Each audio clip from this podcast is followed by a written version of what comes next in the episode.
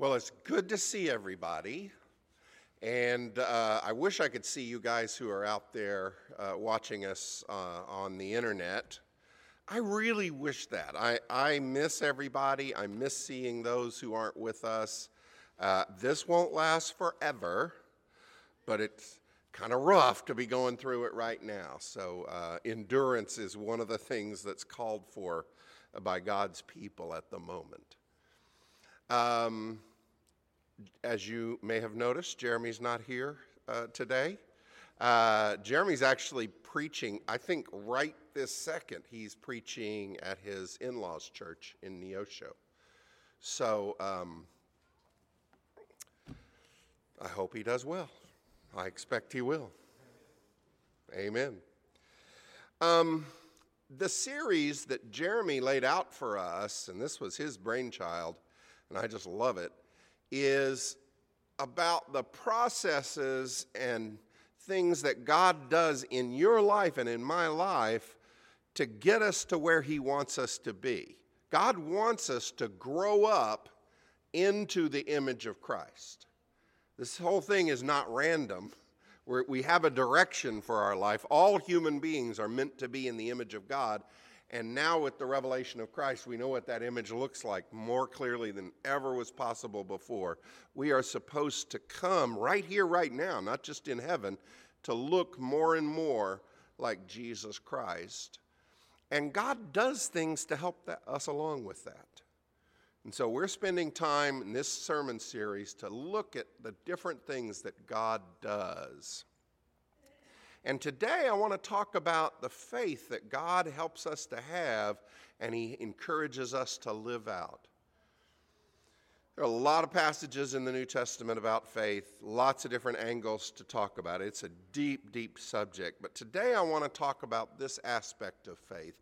Paul, in this letter, and I want you to be turning to 2 Timothy uh, in this letter that Paul writes to his favorite missionary trainee, Timothy, Paul uses a phrase to Timothy. He says, You, chapter 4, you do your ministry, you preach the word in season and out of season.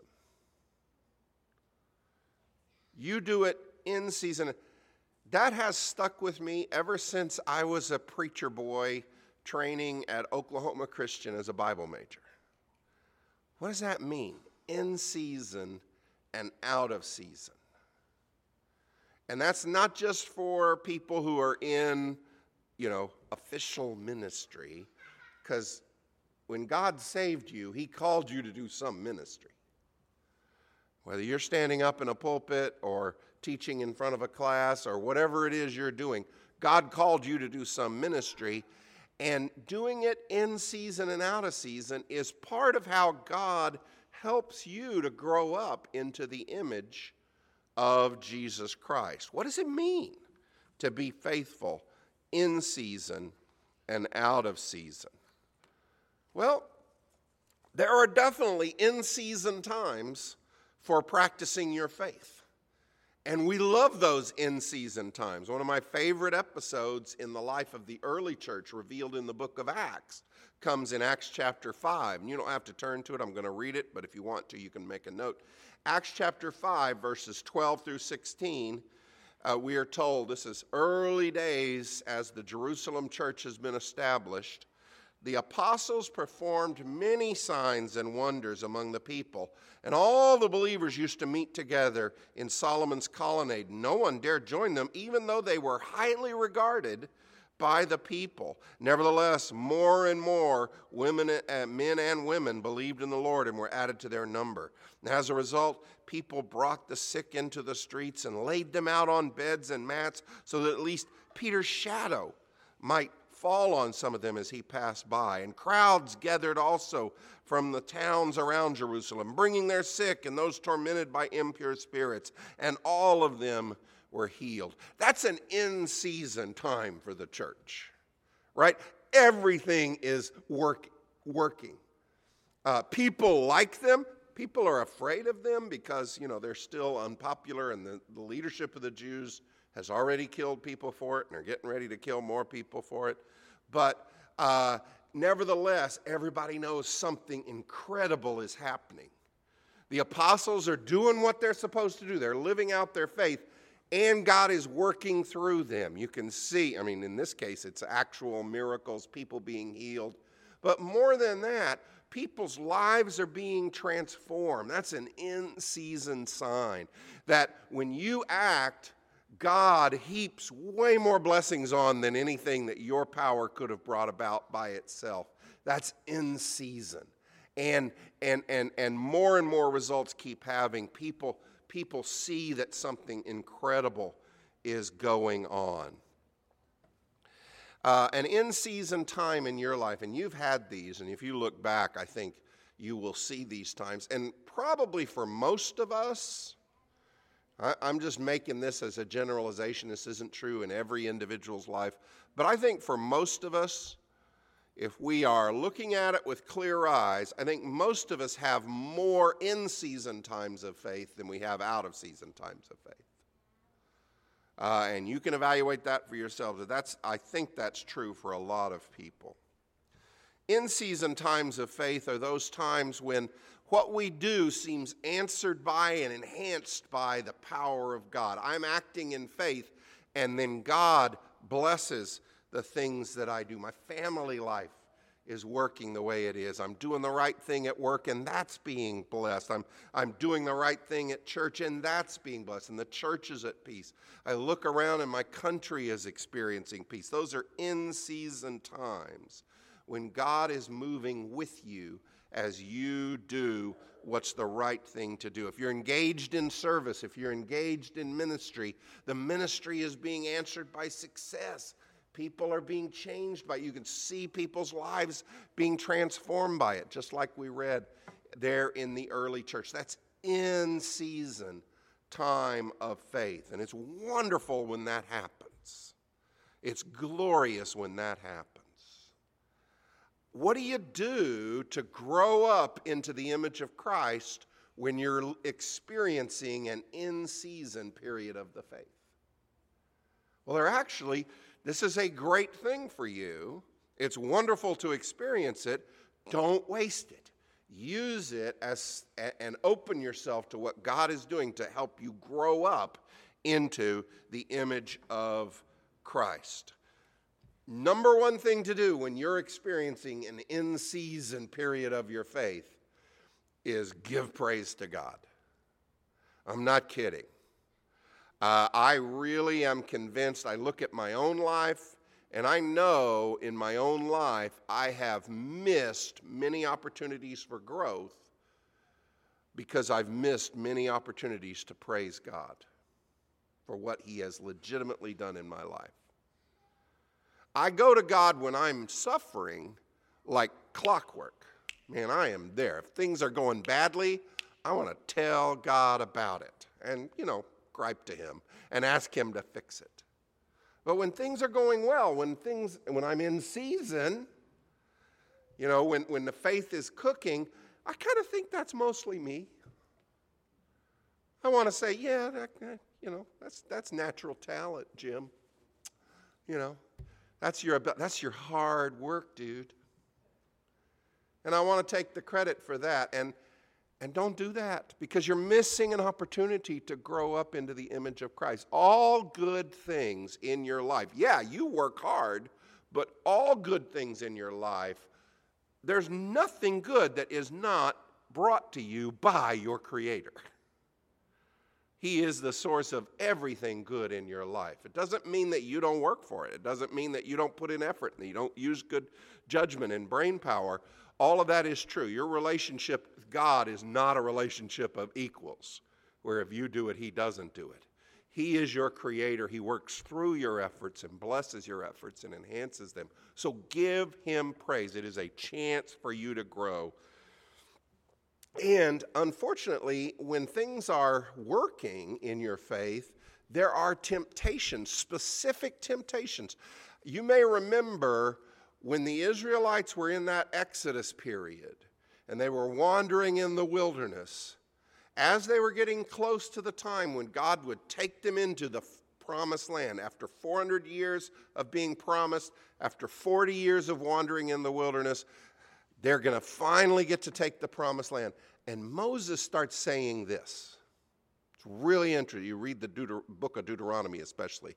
Okay, now when you get into the land and you start eating ah, fruit off of trees you never planted, and you start harvesting grain from uh, fields that you never had to clear and plow. When these blessings just get dropped in your lap, don't forget the Lord who gave it to you. And the reason why Moses had to give that warning is because that's a natural inclination of the human heart. When things are going well for us, it is tempting to give in to the temptation to just think this world is enough. I don't need to think about God. I don't need to consider God. I don't need to give God his due, and I certainly don't need to go the extra mile in my dedication to God when things are going well. That's a trap. It robs me of my chance to grow. God is offering me these good things as a way to encourage me to become more and more His image, which is His life plan for me. That's in season faith. Paul writes about that. He says, you know, God didn't give us a spirit of timidity. Live in that love, live in that power that in season gives you. But when he gets to chapter 3 and 4, he's talking mostly about out of season faith. What's it like to live when your faith isn't working so well or doesn't feel like it's working so well. Out of season is, is a tougher period of life in your faith. He mentions two or three different things that put pressure on us when we're living in out of season times. 2 Timothy 3, verses 1 through 5. Mark this there will be terrible times in the last days. That's the first of the out of season things I want to talk about.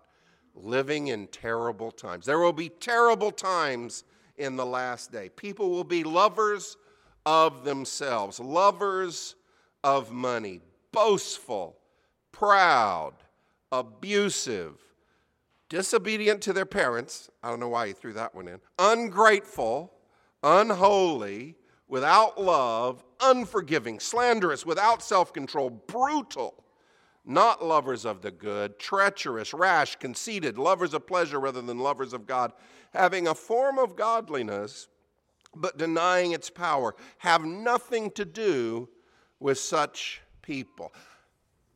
You look at that list and you go, well, that sounds really creepily familiar.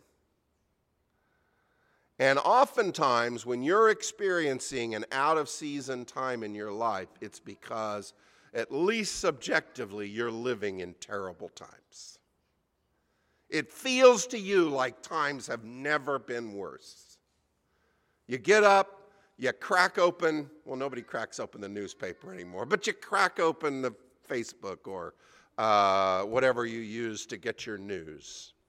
And it's just like, I thought yesterday was bad, but hello, more bad news today. More fresh outrages, more terrible things happening. More, more, more. That's terrible times. That's out of season faith. How do I be faithful when everything around me seems to be falling apart. Just when you think it can't get worse, you read the news and it gets worse. You're disappointed in your leaders, national leaders, international leaders, church leaders, possibly, or your job leaders. You just get disappointed in them. They aren't doing what you think they should. You get worried about your finances or international finances. You're just freshly outraged with the horrible things that human beings can do to other human beings.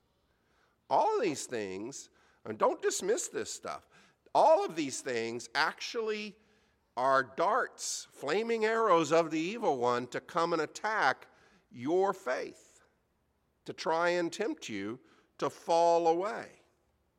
Terrible times. And uh, there is a temptation to say things are so bad. When the terrible times pass by, I'll get back to being serious about my relationship with God. But right now, things are so awful. I just can't focus on God. I can't think about Jesus and making my life resemble Him. Don't give in to that temptation. Don't give, that's a lie. That's the devil's lie. And subjectively, at least, the terrible times will never pass away once you start on that cycle. Because the devil's making that work. And the terrible times will always be there. Look at what he says down in verse 8 and 9, if you're following along. Chapter 3, 2 Timothy chapter 3, verses 8 and 9. Just as uh, Jannes and Jambres, or maybe it was pronounced Yanes and Yambres, opposed Moses, so also these teachers oppose the truth. They are men of depraved minds who, as far as the faith is concerned, are rejected.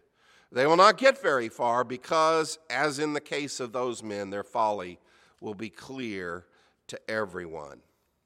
Yanes and Yambres who are these guys? They're not in the Old Testament, but they are actually uh, legendary names of the two chief wizards in the court of Pharaoh when Moses entered. It's not mentioned in the Bible, but the intertestamental Jewish literature and even some Greek legends gave names to two of the wizards who opposed the magic uh, uh, magicians who opposed Moses when he comes into Pharaoh's court. And uh,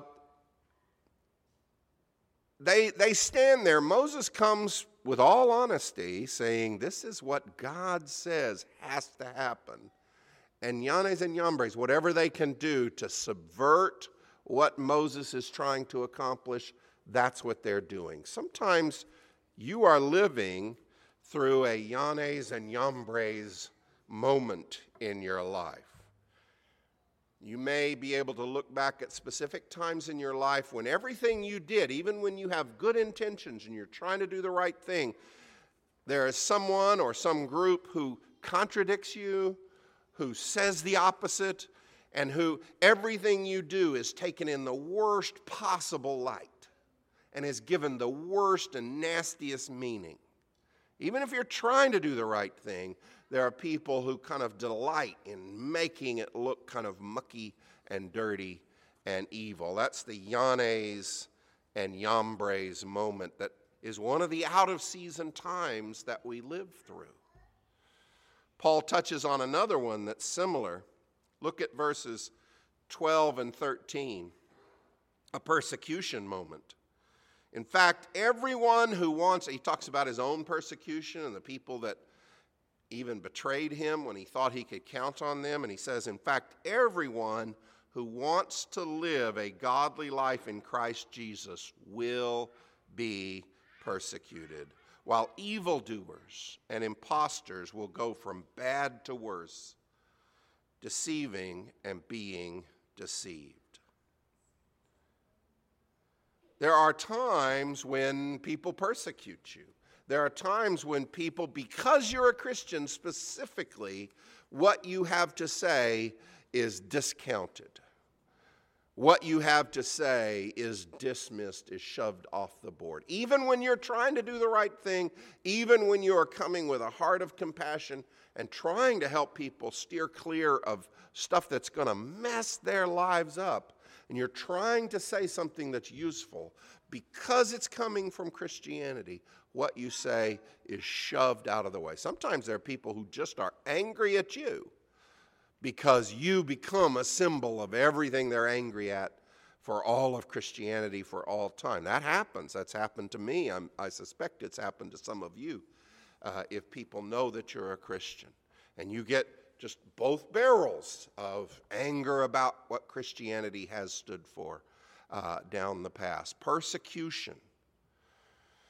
When you face Yanes and Yambres moments, when you face terrible times, when you face times of persecution. These are out of season times. They're not the only ways this happens, but there are times when your faith and what you hope for just don't seem to line up. Faith is out of season. And Paul says, I know that's real, that's happened in my life. Here's what I want you to do about it. There are terrible temptations that happen when you face out of season times in your life. That is Sadly, one of the times when you are most tempted to do one of two things you are tempted to quit the faith when you're facing persecution, mockery, or just junk, terrible times. And you're tempted to do that because it's not even my fault. I was trying to do the right thing. I was trying to be a faithful Christian. I was trying to believe in God. But these people, the yahoos around me, just won't let me. That's tempting. That's one of Satan's flaming darts.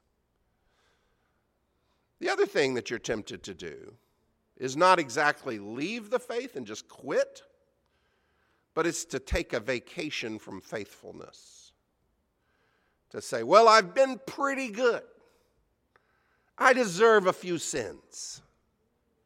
I'm better than all these people. I've been abused.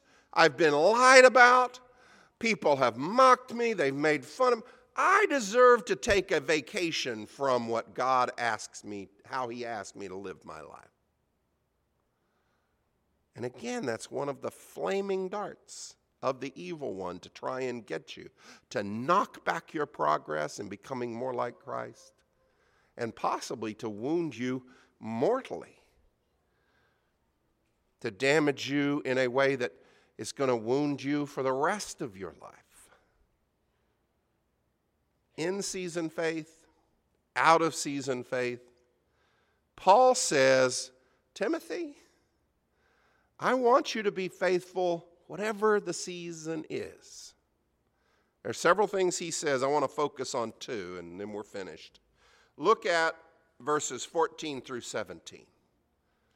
He says, In season, out of season, here's what you need to do. Christ is being formed in you if you do this. As for you, Timothy, I added the name Timothy, verse 14. As for you, continue in what you have learned and have become convinced of, because you know those from whom you learned it. That's a call back to chapter 1, where Paul reminds Timothy that his mother and his grandmother were faithful women who trained him in what faith is meant to be. says, You remember faithful people. Things didn't always go well for them, but they taught you the faith. You hang on to that faith that they passed on to you. And how from infancy you have known the Holy Scriptures, which are able to make you wise for salvation through faith in Christ Jesus.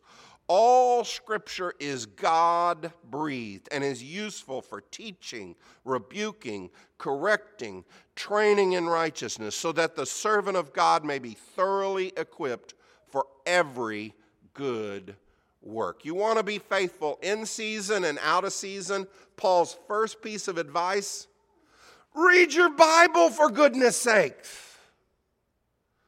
If you are being distracted by horrible, horrible news, give your brain a break and feed it on something that's going to help it.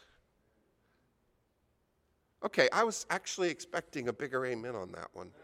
I kind of built up. I thought I was getting a flow going. Could I try that one again? I really feel like we could do better. Read your Bible. Amen. Thank you. All right, I feel I feel a little better. Paul's not joking about that. Paul believes, and I believe this too, that the Bible has power that you and I don't really fully comprehend. And that's okay because it's not our word, it's God's word. When you read your Bible, when you study your Bible, when you go to a church that focuses on the Bible and helps you to understand it more, things happen in you that you may not figure out until you get to heaven or for many years down the line. The Bible gets into your brain and, and rearranges it towards the image of Christ. It, it, it equips you, it instructs you, it shapes you, it molds you. Paul believes that the Bible is a miraculous book and it can work powerful wonders in your life. Read your Bible if you want to be faithful in season and out of season. Then he says this in chapter 4. Look at chapter 4, starting in verse 5. But you, keep your head in all situations, endure hardship, do the work of an evangelist, discharge all the duties of your ministry. For I am already being poured out like a drink offering. The time for my departure is near. I have fought the good fight. I have finished the race. I have kept the faith. Now, there is in store for me the crown of righteousness, which the Lord, the righteous judge, will award for me on that day. And not only to me, but to all who have longed for his appearing. If you want to be faithful in season and out of season, Timothy, read your Bible, stay in the Word, feed your brain not just on the bad news, but on, for goodness sake, some of the good news. But also do this, Timothy. Remember what your goal is in life. You are running a race towards something, and that something is the finish line where Jesus Christ is standing. Paul uses a phrase, the crown of righteousness, and that's not a royal crown, though I think we do get royal crowns. That is the victor's wreath. You are running a race. It's not a sprint, it's a marathon. Day in and day out. When it's raining, when it's sunny, when it's hot, when it's cold, you put one foot in front of the other as a faithful person running the race of faith. And Paul says, I'm almost to the end of mine. I can see the finish line up ahead, and Jesus Christ is standing there with the victor's crown, the crown of righteousness. He's going to put it on my head. And Timothy, keep running. He's going to put it on your head too. Remember your goal. You and I, we are running this race. We are heading towards Jesus Christ. Right now, God is working in your life to shape you to look more and more like Jesus Christ so that one day you'll cross that finish line. And that crown of righteousness will come down from the hand of Jesus Christ and be placed on your head too. That's what it means. That's what this life is all about. The news tries to distract us. Problems in our family try to distract us. Betrayal from friends tries to distract us. Don't get distracted. The truth is the truth, and Jesus is the Lord. Let's finish the faith in season and out of season. If you need to respond to God's gracious invitation to get you on track with the, with the waters of baptism or to get you back on track with repentance and prayer, maybe public prayer that the church can help with. If there's something that we need to do for you, why don't you come forward? Tell us what we can do as we stand and are led in song.